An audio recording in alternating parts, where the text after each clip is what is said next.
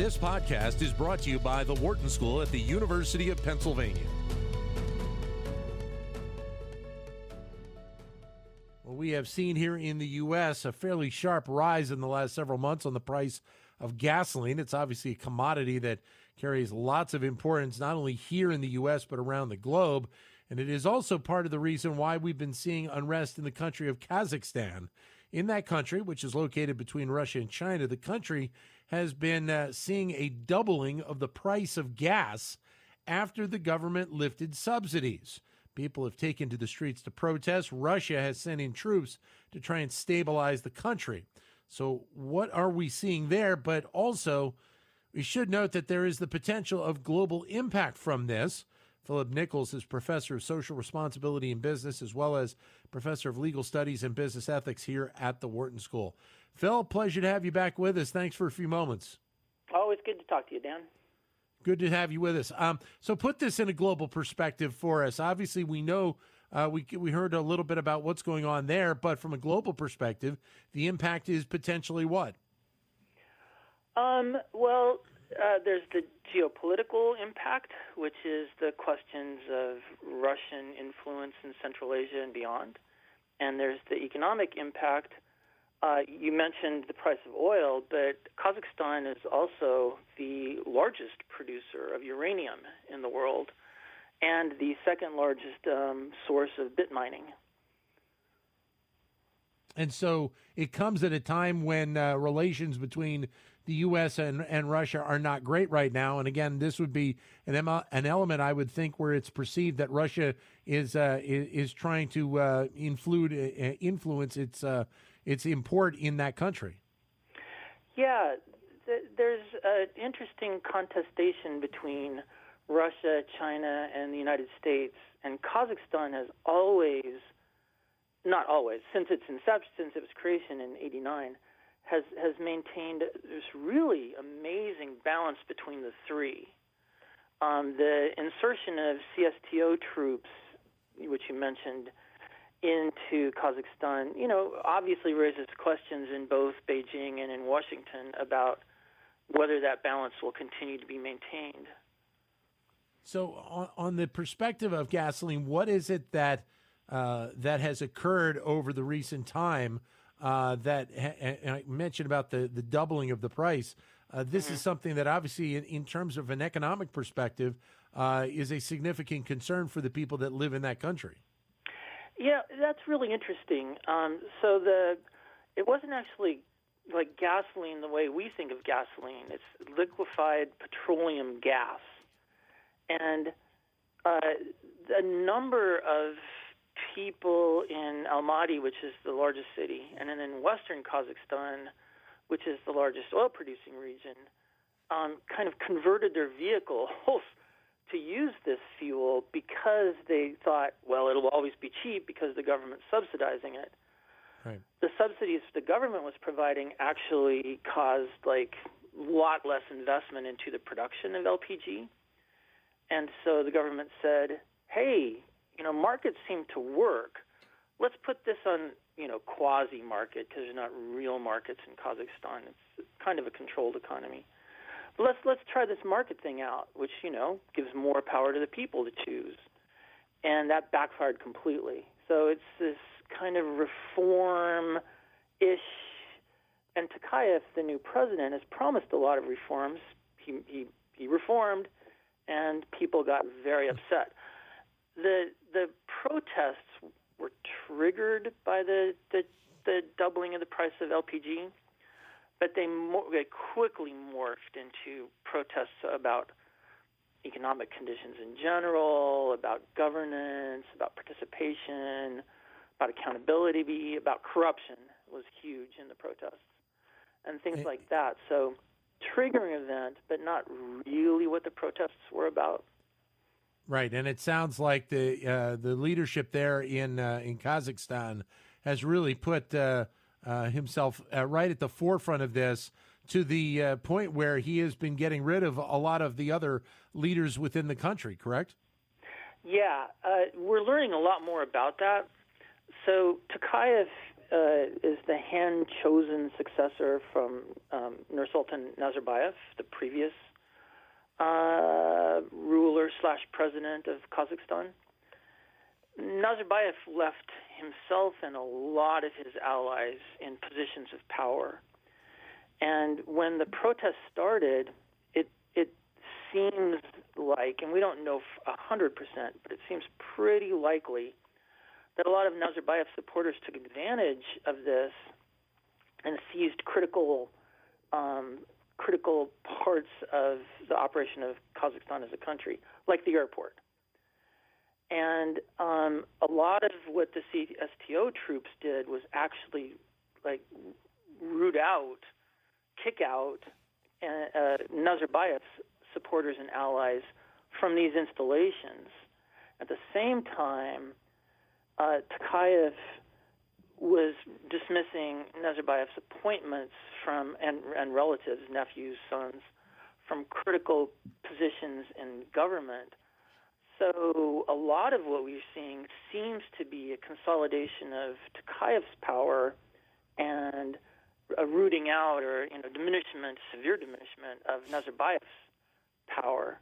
So there's this kind of really complicated regime change underneath and intertwined with the public protests against corruption and economic conditions in general, which is fascinating. So, eh, eh, so LPG is that perceived to be kind of an emerging uh, potential option uh, for uh, for fuel moving forward uh, in the in the next years and decades? Um, I wouldn't think so.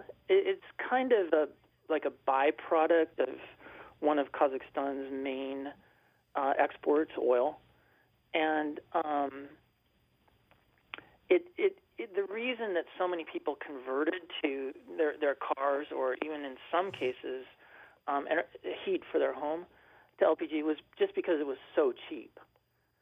Um, I don't think the government can maintain these kinds of subsidies, and we we saw what happened when it returned to market price. So the, the, the immediate public reaction was just man, we thought you were going to keep subsidizing this forever, and you pulled the rug out from under us with no announcement, no yeah. preparation whatsoever, and we're mad. And when people in Kazakhstan get mad, they protest. It's a long history of of public protest over um, economic conditions or economic policies. So the relationship between the U.S. and Kazakhstan right now is is, what? Is great, uh, but but the there are there there are questions right now. Mean, Kazakhstan has always maintained healthy, open political and business relationship with the United States. The, Kazakhstan is the 50th or so largest economy in the world, and there's a lot of trade between North America and Kazakhstan. Um, a lot of the oil that comes out of Kazakhstan is through um, North American or Western European firms. They import a lot of oil production equipment and politically great relationships. And that hasn't really changed, although the United States has said, you know, make sure you respect people's rights, make sure you respect the Constitution of Kazakhstan. It, what, what's quite, what what everyone's questioning now is is that relationship going to be damaged if Russia is in fact exerting more influence into Kazakhstan. And that's we don't know. That's just an unknown at this moment. It's something to keep an eye on over the next months. And seemingly, this is something that is once again a growing concern, not only there but in other parts of Europe as well. Correct? Oh yeah, sure. Uh, other parts of Europe, uh, Europe um, benefits tremendously from um, uh, the energy production in Kazakhstan and as you know, European countries are debating whether or not your nuclear facilities fit into their growing reliance on green energy. If they do, Kazakhstan produces, you know, about half the world's uranium, and that too is a big question. And then the question of whether Kazakhstan will continue to be this stable, relatively open, platform for doing business throughout Central Asia that would be a terrible thing to lose for European countries, particularly Italy, Germany, uh, who do a lot of business in Central Asia. And We're joined by Philip Nichols. platform for doing that. Sorry about that. We're joined by Philip Nichols, who is a professor at the Wharton School. And that element of uranium, how much are we talking about the mining of that uh, as a as a business element that uh, Kazakhstan benefits from on an annual basis? I would think it, it is a a significant uh, return for them. Oh yeah, yeah. It's a it's interesting. We we tend to focus on the oil, and the oil is by far the most you know glamorous and the most talked about uh, export from Kazakhstan. But the uranium is actually they are the kind of the the, the player in uh, uranium uranium production. A lot of uh, countries, businesses, uh, etc., rely on uranium from Kazakhstan. What ends up being the potential impact of this, say, potentially for the U.S., uh, depending on how this all plays out in the weeks and months ahead? Well, from a business perspective, I see three possibilities. One is that Russia is uh, indeed going to exert more, you know, political and economic influence in Kazakhstan, and if that happens, it's likely that relations, business relationships between the U.S. and North American firms and Western European firms in Kazakhstan will um, diminish, not vanish, but diminish. I, I don't think that's the most likely possibility. I think the other two possibilities, the first of which is that Tokayev is consolidating power, but will continue to be this kind of soft, um, relaxed, calm, authoritarian leader. And if that's the case, then business will just continue as usual. Mm-hmm. Uh, the third possibility is that Tokayev has consolidated power and is actually going to start instituting, uh, continue, but accelerate the institution of the reforms that he promised when he took control, when he took power. And if that happens, in the short run, there'll be, you know, it'll be very tumultuous. These kinds of transitions always are. In the long run, that opens this large market up to far more possibilities than just the extraction of oil, uranium, metals, and Bitcoin mining. It, it, it portends a lot more opportunities for a lot more kinds of business firms in Western Europe and in North America and in the United States. Um, I think the latter two are more likely than the first, uh, and I think either one works out. But I'm kind of hopeful for the third possibility. I think in the long run, that um, would be best for both Kazakhstan, which is a place that I care about and should be respected, and Mm-hmm. for the business community overall around the world. Y- You go to Kazakhstan uh, on a relatively frequent basis, so give the listeners kind of a lay of the land of what that country is like and, and, and what the people that live there are like. I, Kazakhstan is so beautiful and so amazing. I, I you know, I, I, this is probably not the right words to use on business radio, but I love, I love that place. It's, it's really wonderful. Um, physically gorgeous. There's 20 million people in a country the size of Western Europe. Lots of open space. The, the third, the top third of the country is mostly ethnic Russian. The bottom third is mostly ethnic Kazakh. The middle is kind of middle third is kind of empty. Mhm. Um, but the the the people in the north tend to be really intellectual. Um, uh, a lot of of of research institutes and a lot of kind of sciency places were put there during the Soviet times because it's so easy to protect, so isolated. The bottom third, the nomadic, you know, the remnants of the nomadic culture, the hospitality, the the toughness, the resilience of these people who've been through amazing changes since you know 1990. Um, uh, the the the the really beautiful combination of ancient culture, thousands and thousands of years, and modern. It's it's a it's a wonderful place, and it's it's important not to think of these people as kind of unidimensional. They're stooges of a dictator, or they're you know nomads who were tamed by the Russians. Mm-hmm. Um, they're complicated and complex, and their lives are rich and wonderful and full. They just happen to live in a gorgeous part of the world that is um, rich in resources, but poor in infrastructure and connections to uh, the kind of main parts of the world now. And, and as you uh, uh you had been part of an article for uh, Knowledge at Wharton uh, about this, uh, mm-hmm. that this is a country that is relatively new. Uh, what yeah. about 30, 35 years of age? Yeah, but it yeah. is a country where it has dealt with quite a bit of unrest over over those 30, 35 years. Yes, uh, and that's an, that's another thing that's kind of lost in the coverage of these protests.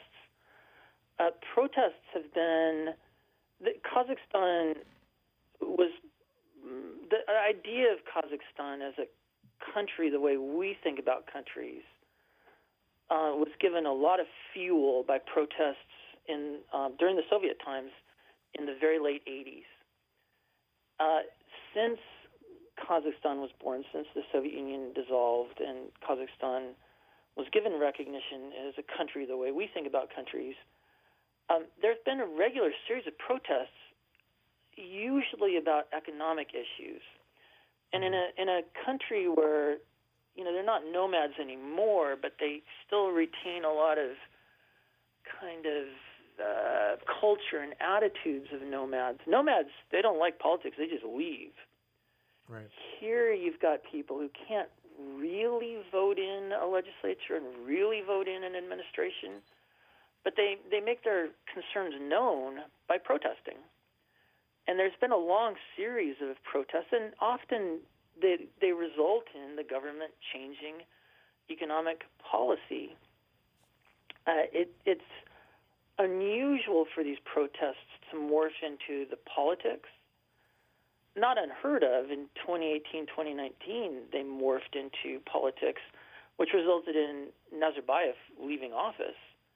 Mm-hmm. But it's unusual, and that's one of the differences that we are seeing in the protests. You know, last week and the week before that um, in Almaty and in western Kazakhstan.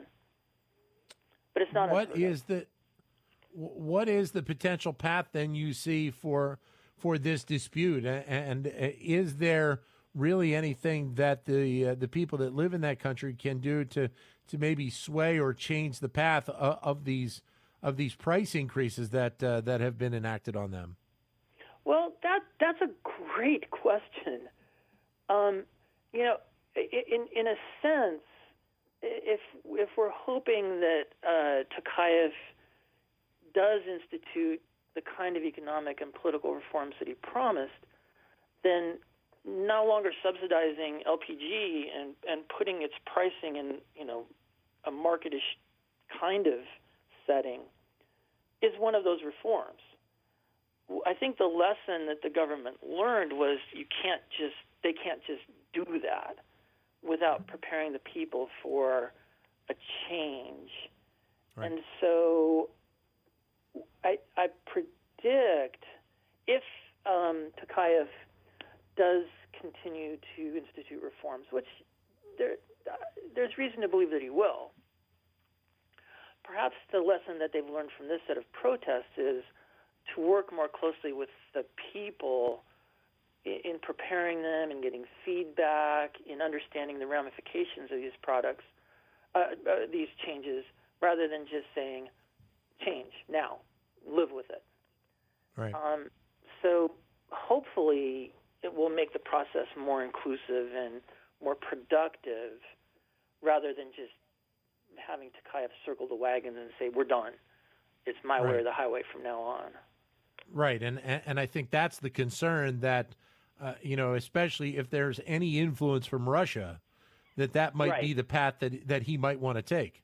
Right, right, and and that's that's why it's really important to keep an eye on what's going on there over the next few months. Where does Kazakhstan fall because of its location? Does it does it find itself in a, in a unique spot where uh, the pressure from both Russia and China may end up ramping up? I, mean, certainly with Russia, there's a concern of uh, you know of some of the territories that they have wanted to reclaim uh, in in the last couple of decades. Does Kazakhstan potentially fall into that realm here in the next few years? Uh, yeah, sure. Um, uh, the the the when the Soviet Union dissolved, the the lines that constituted the republics kind of hardened, and everyone and and the world said, okay, that's the border of Ukraine, that's the border of Moldova, that's the border of Kazakhstan. But if if you look at the ethnicities of some of these places, those lines don't necessarily make sense. And and and th- that's Russia's position that we need to protect our diaspora. Now, whether that you know whether that's a pretense or not, I don't want to get into, but that's right. their publicly stated position.